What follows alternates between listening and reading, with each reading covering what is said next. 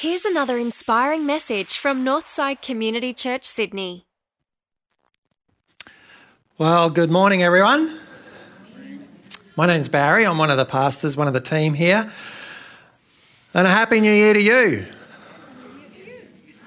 What a mixed start to this new year our nation has had, hey? There's been um, lots of celebration, lots of joy. I had the privilege of going and seeing the fireworks, not down the south coast. The fireworks at the harbour. And uh, me and my family did, and um, we parked our car underneath this building. And there's a secret to get into this building. You need one of these to get in. And I left this in the car. And so when we rocked up here at about 1, 1 a.m., going, oh, how are we going to get in?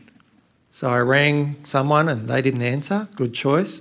Then I rang David Solomon and he answered. I thought, ah, oh, thank God for David. And uh, Dave, mate, thank you so much for rescuing my family and I uh, from, from our little ordeal on New Year's Eve. Thanks, mate.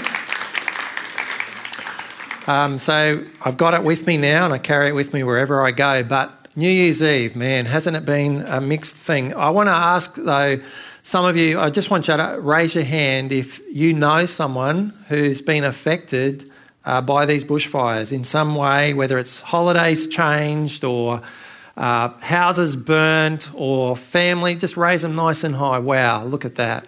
Lots of people know lots of people who have had, and it's been devastating, hasn't it?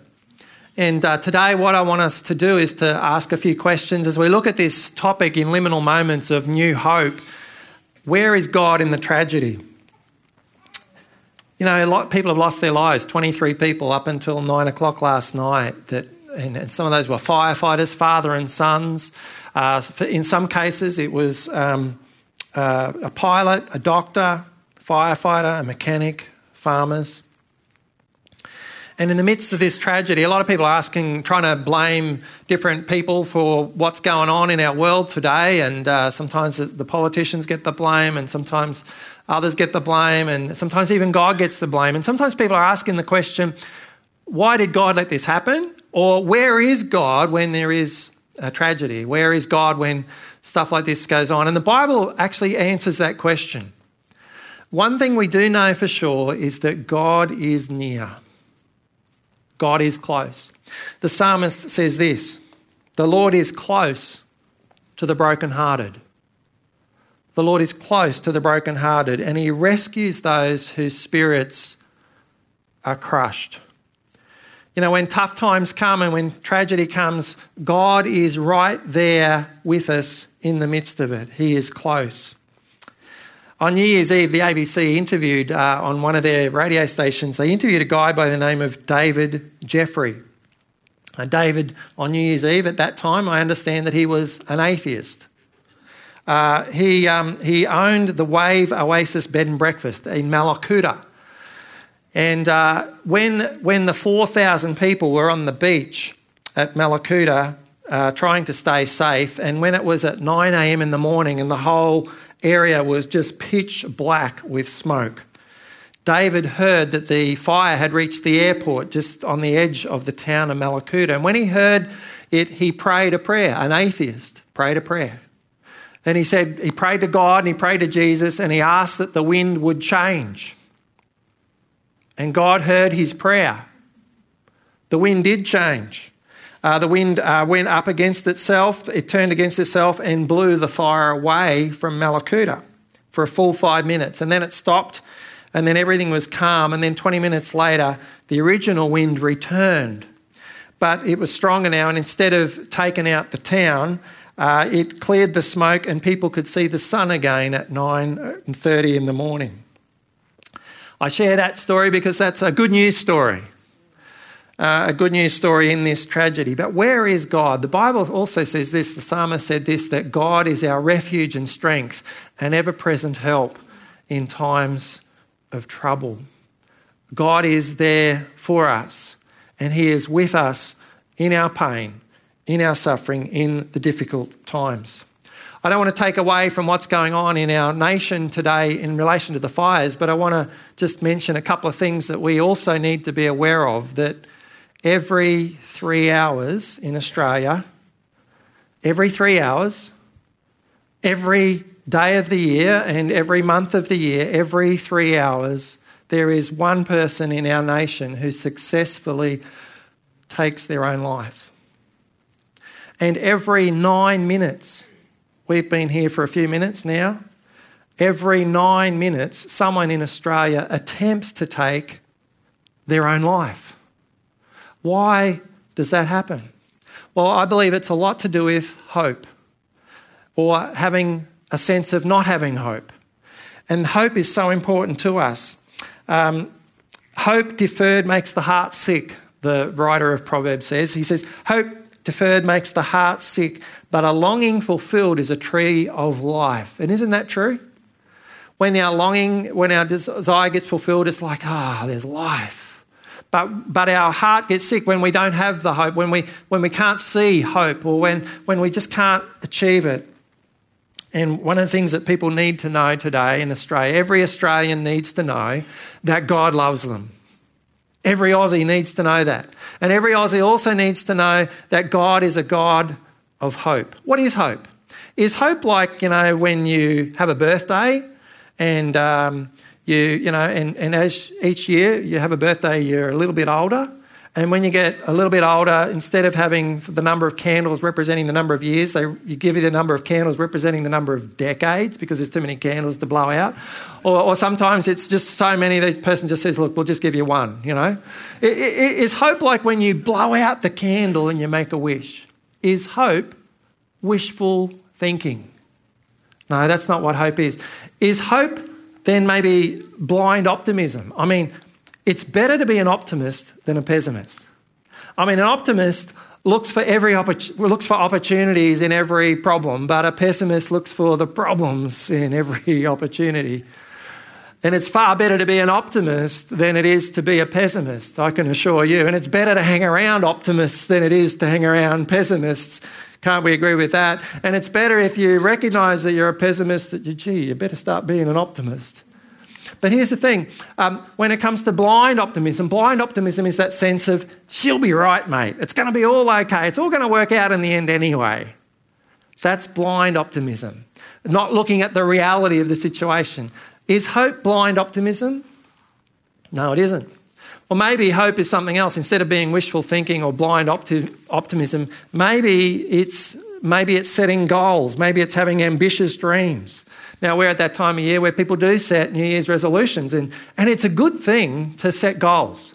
Uh, God Himself set goals. He, he, he said, Let's make the world. And he went about and achieved his goal. God, throughout the Bible, there's heaps and heaps of times when God sets goals and he sets a strategic plan in place in order to achieve his goals. And he's been doing that for many, many years. It's a good thing to have goals. And at this time of year, people set goals. They set goals either for their work or for family, for finances, for fitness, for fun, recreation. A lot of people set goals for where they're going to spend holidays in the next week or two. I know some friends who had they were going to go on holidays down the south coast, but their plans got thrown up in the air. And, and sometimes when it comes to setting our goals, it's a good thing to set goals, but sometimes we need to recognize that we're not in control of the outcome of our goals. And when we're not in control of the outcome of our goals, we need to recognize that there is someone who is in control of our goals, and uh, that is God Himself ultimately. But what is hope?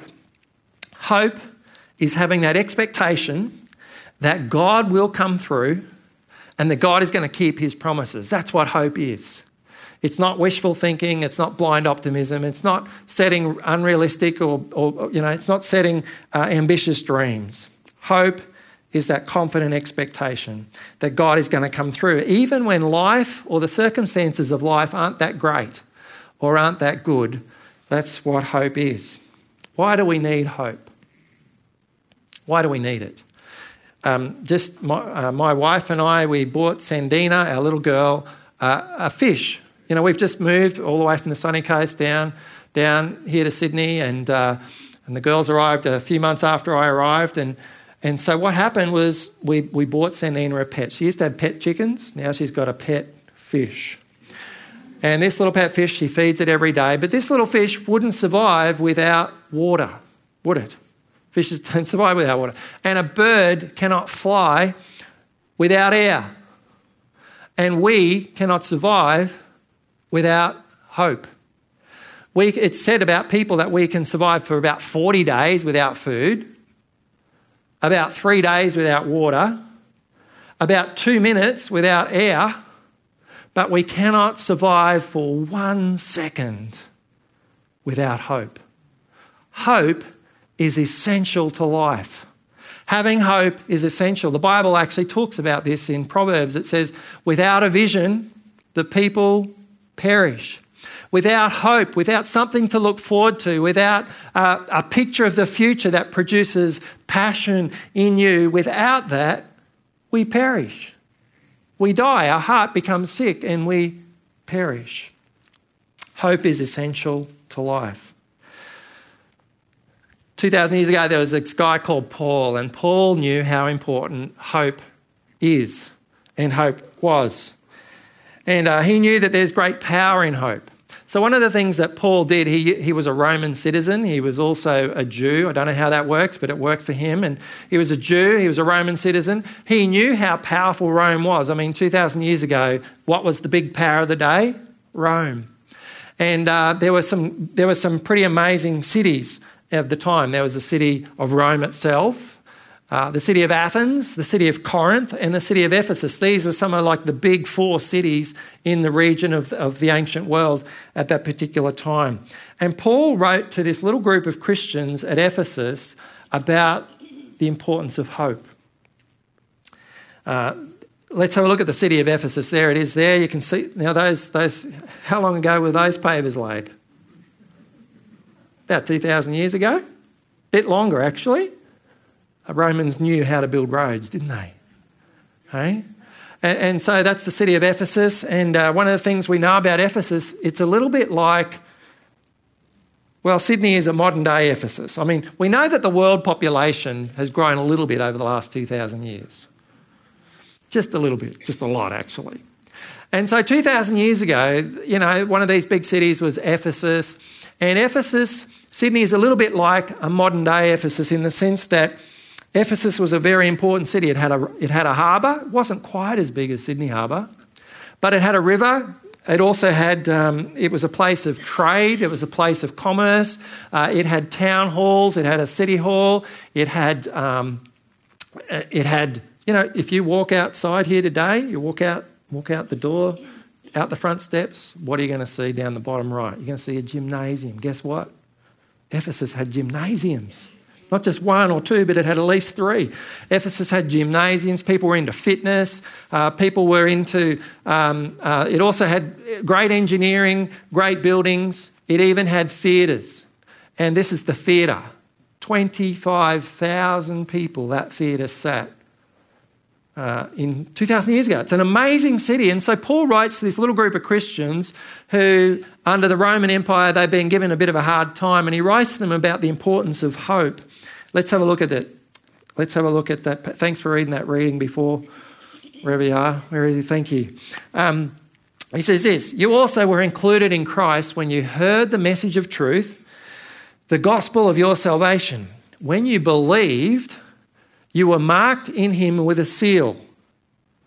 Not the seal that goes, oh, oh. I won't do that impersonation, but uh, not that seal, all right, but the seal of the promised Holy Spirit, who is a deposit guaranteeing our inheritance until the redemption of those who are God's possession to the praise of his glory. How's that for a mouthful? So, what's this about? What he's saying is this he's writing to these Christians and he's writing to them and he's saying, hey, guess what?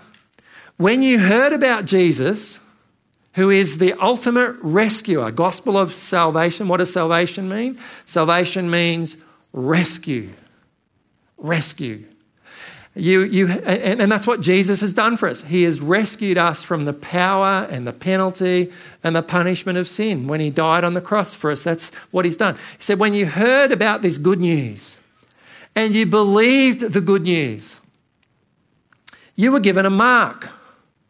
Now, just before New Year's Eve on the 30th, gee, I get to do lots of good things. On the, I went to New Year's Eve party celebration. The day before that, my wife uh, bought for Sandina and me, we were bought an annual pass to Taronga Park Zoo. So I took my little girl to the Taronga Park Zoo, and I hadn't been there for 20 years, and there's still different animals there. It's still good. But when you go to Taronga Park Zoo, it's like entering another world, isn't it? And, and so when we walked in, when we went, you know, you use the annual pass and you get in, and guess what they do at the front gate? They give you a stamp. And, you know, it's got a mark on it, and it's a mark. And we were given a mark, and that mark enabled us to go in and out of the zoo, but it enabled us, more importantly, to access all the parts of the zoo, except for staff access only areas. And that's what Paul's talking about here. He's saying, You are given a mark. You have been marked with access to heaven, access to God's kingdom. And you've got that. And he says, How have you got that? By this person called the Holy Spirit. Who is the Holy Spirit? The Holy Spirit is the person, the power, and the presence of God. The person of God, the presence of God, the power of God. And you are given the Holy Spirit. And the Holy Spirit lives inside of you and is a, is a deposit. Now, what's a deposit? Well, anyone here ever bought a car? And you put a deposit down in that car, you buy a house and you put a deposit down for that house that you want to buy, and then the contract goes unconditional, eh, which pretty much means it's yours. You just got to wait. You got to wait until settlement time. And when it's settlement time, guess what? The house is yours. And Paul uses this language here when he talks about the fact that you've got the Holy Spirit living inside of you, and this is a deposit guaranteeing for us a future inheritance. An inheritance that we that we're guaranteed of, but we haven't actually got it yet. Bit like putting a deposit down on a house. And so he, he, he says this.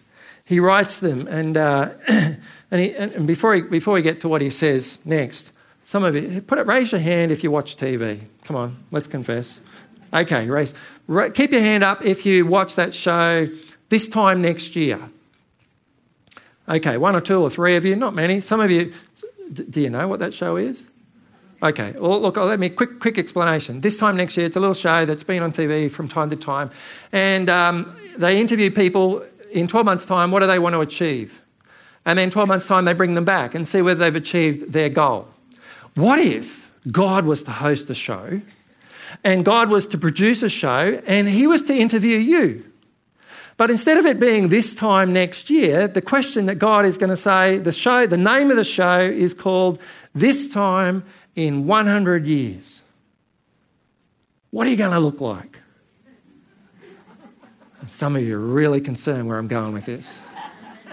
What's it going to be like this time in 100 years' time? Well, I want to share with you today what you are going to look like in 100 years' time. Oh, no, we're not going to show it on TV, not going to show it on the big screen. But I want to share with you what our future hope is. Because this is so important that we understand. Some of us are thinking, oh, I'll be six foot under. Some of us say, oh, ah, I'm going to be cremated. Some of us say, I'm going to be scattered ashes all over the ocean. That's where I'm going to be. That's what the picture is I'm going to show you. No, no, no, I'm not going to show you that. Here's the thing what's our future going to be like? How, what do you believe about your future? Here's the thing Jesus was very, very clear that for each and every person, they are loved by God. Jesus was very clear that he said, You are to love God with every fibre of your being, with your heart and your soul and your mind and your strength. Love God with everything you've got. That's what Jesus said. And Jesus was also very, very clear that every person, heart, soul, mind, body, and strength, will end up in one of two eternal destinations. One of them is called heaven, and the other is an eternal fire that never goes out. Jesus preached about heaven and he preached about hell. They are two realities about eternal destinations for people. And Jesus preached about these things.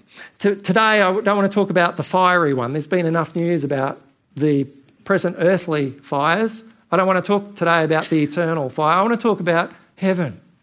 Three quick questions about heaven. Will it be better to exist in a place other than heaven? First question. Will it be better? Well, a pastor named David George said this. When he was a boy, when I was a boy, ever heard anyone say when I was a boy? He said, When I was a boy, the thought of heaven used to frighten me more than the thought of hell. I pictured heaven as a place where time would be perpetual Sundays with perpetual services from which there would be no escape. Lock the doors. That's what he thought about heaven. And he, eh, some people think that hell is a much better place than heaven. A lot of people think that. Next question In the afterlife, will we be spirits without bodies? Do we become a ghost or do we float on the clouds playing a harp forever? Do, are we like, you know, is that what it's like? No, it won't be like that. Did we have a guitarist today? Oh, yeah, where? Yeah, yeah. Will heaven be playing the guitar, which is the modern day harp? No, it's, I mean, as much as you might enjoy playing the guitar, heaven's not going to be like that. What about, what about this? Will heaven be boring? Gary Larson was a famous uh, Far Side cartoonist, and uh, wrote a number of great cartoons. Some of you have probably seen some of them and love them. But one of his Far Side cartoons shows this a man in heaven sitting on a cloud doing nothing. Wish I'd brought a magazine. You know, a bit like in the, you know, in the medical rooms, you're waiting to see the dentist or the doctor, or, you know, wish I'd brought a magazine. Wish I'd, wish I'd brought my phone. you know, wish I'd had something to do. That's, that's one people's, some people's concept of heaven is it's going to be boring.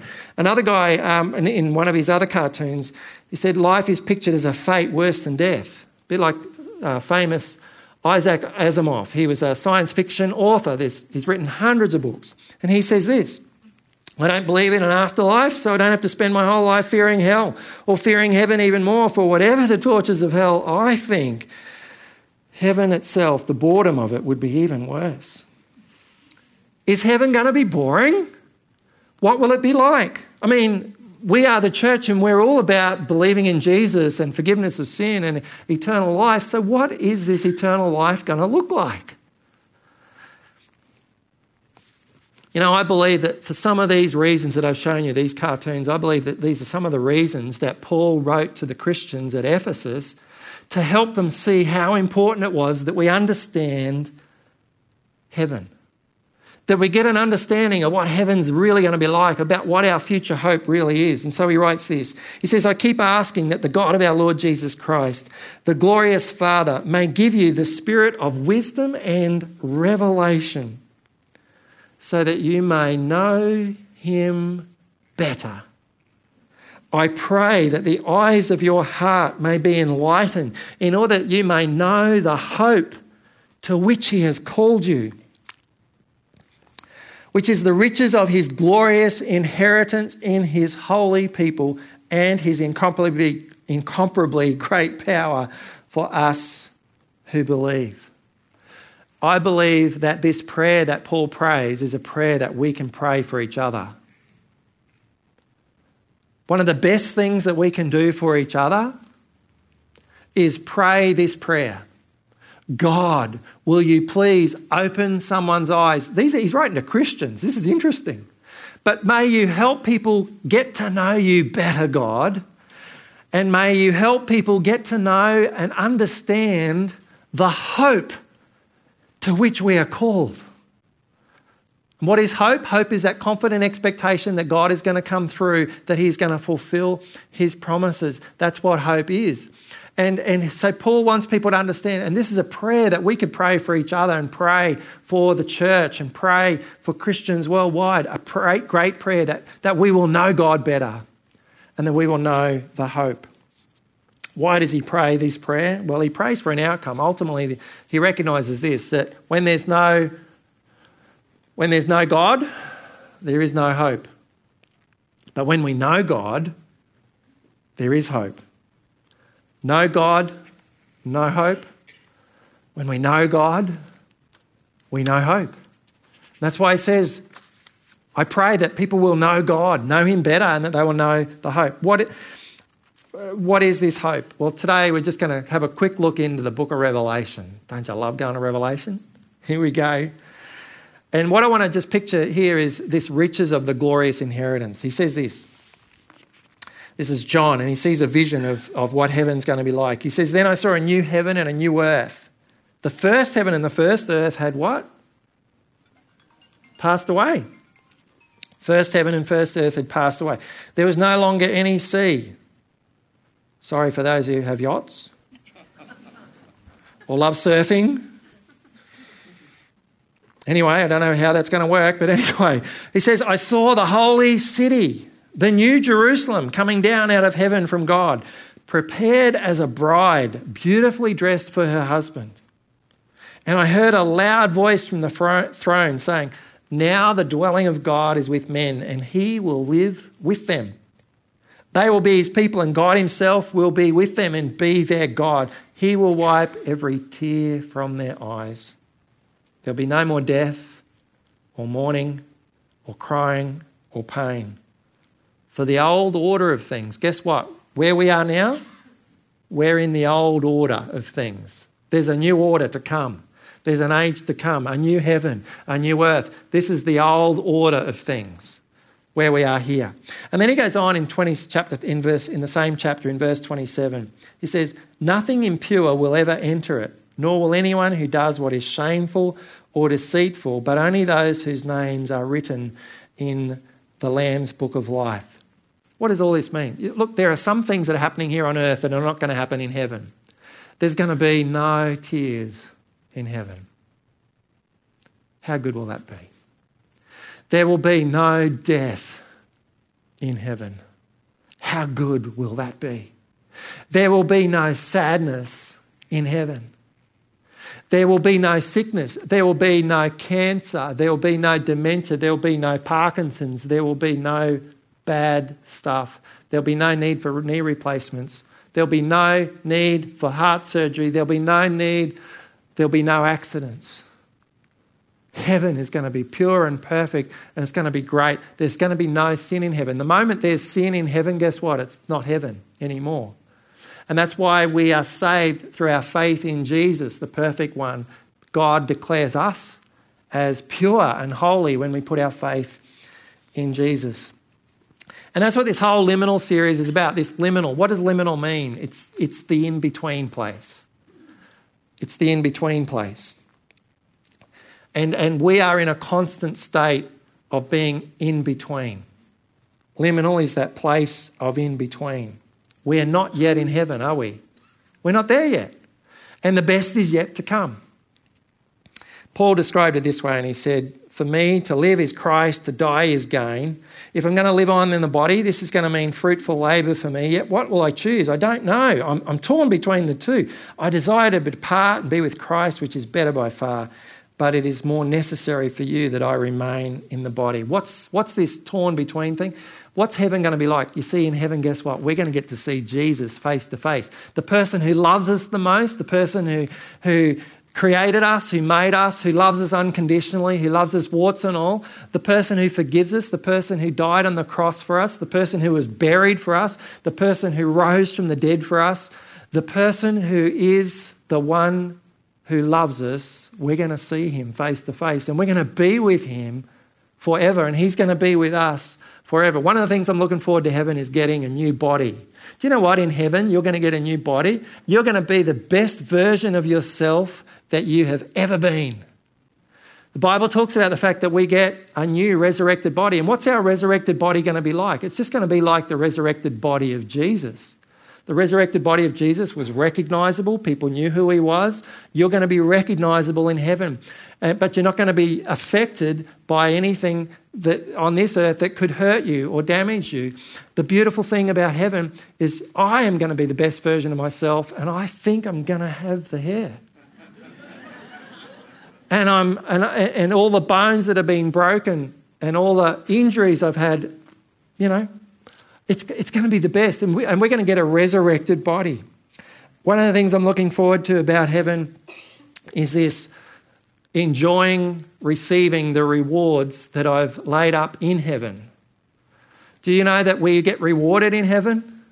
That every good act here on earth gets rewarded in heaven uh, when we do it to honour God and to honour Him.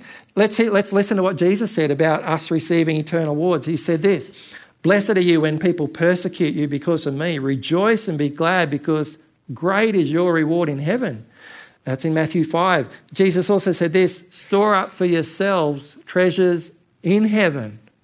He also said, I tell you the truth, anyone who gives a cup of cold water to a little child in my name will not, he said, that person will certainly not lose their reward.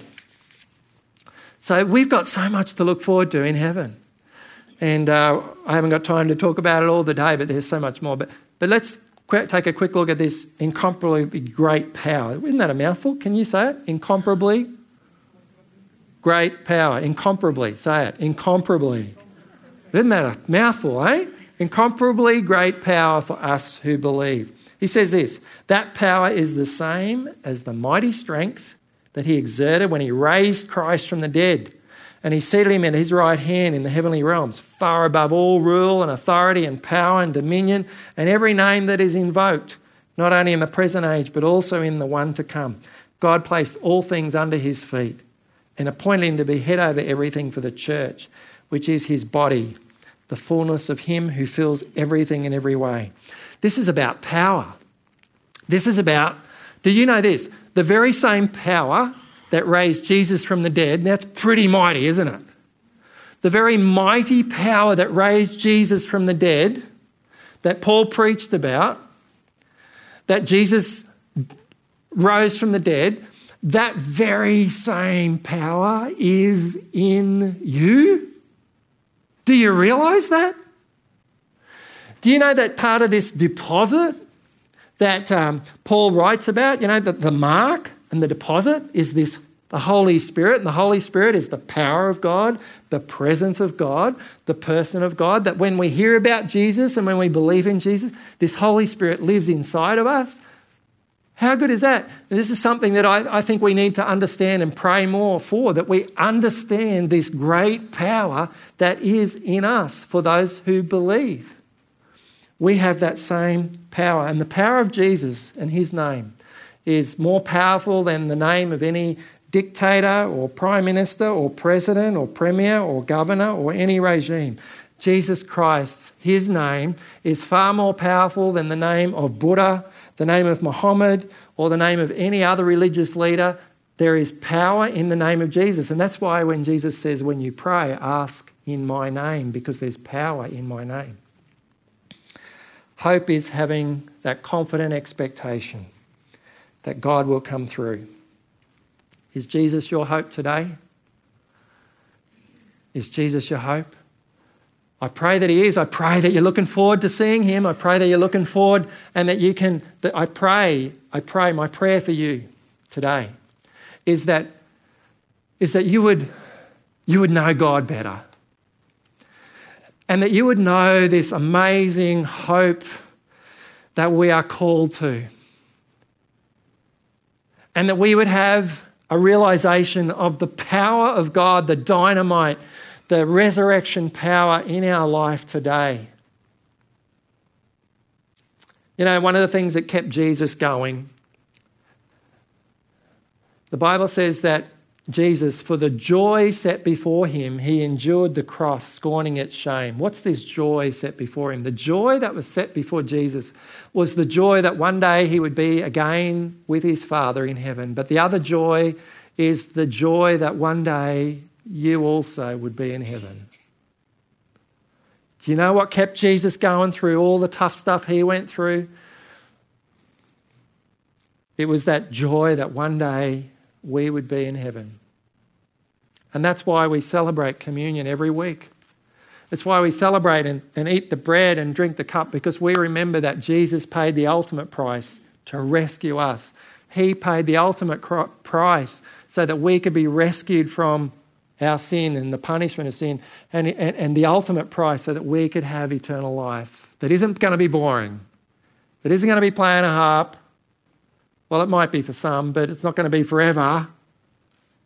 Jesus has done so much for us. And I pray that in this new year, you will know God better in this year ahead, and that you will take every opportunity to know God better, and that you would know the hope to which you've called.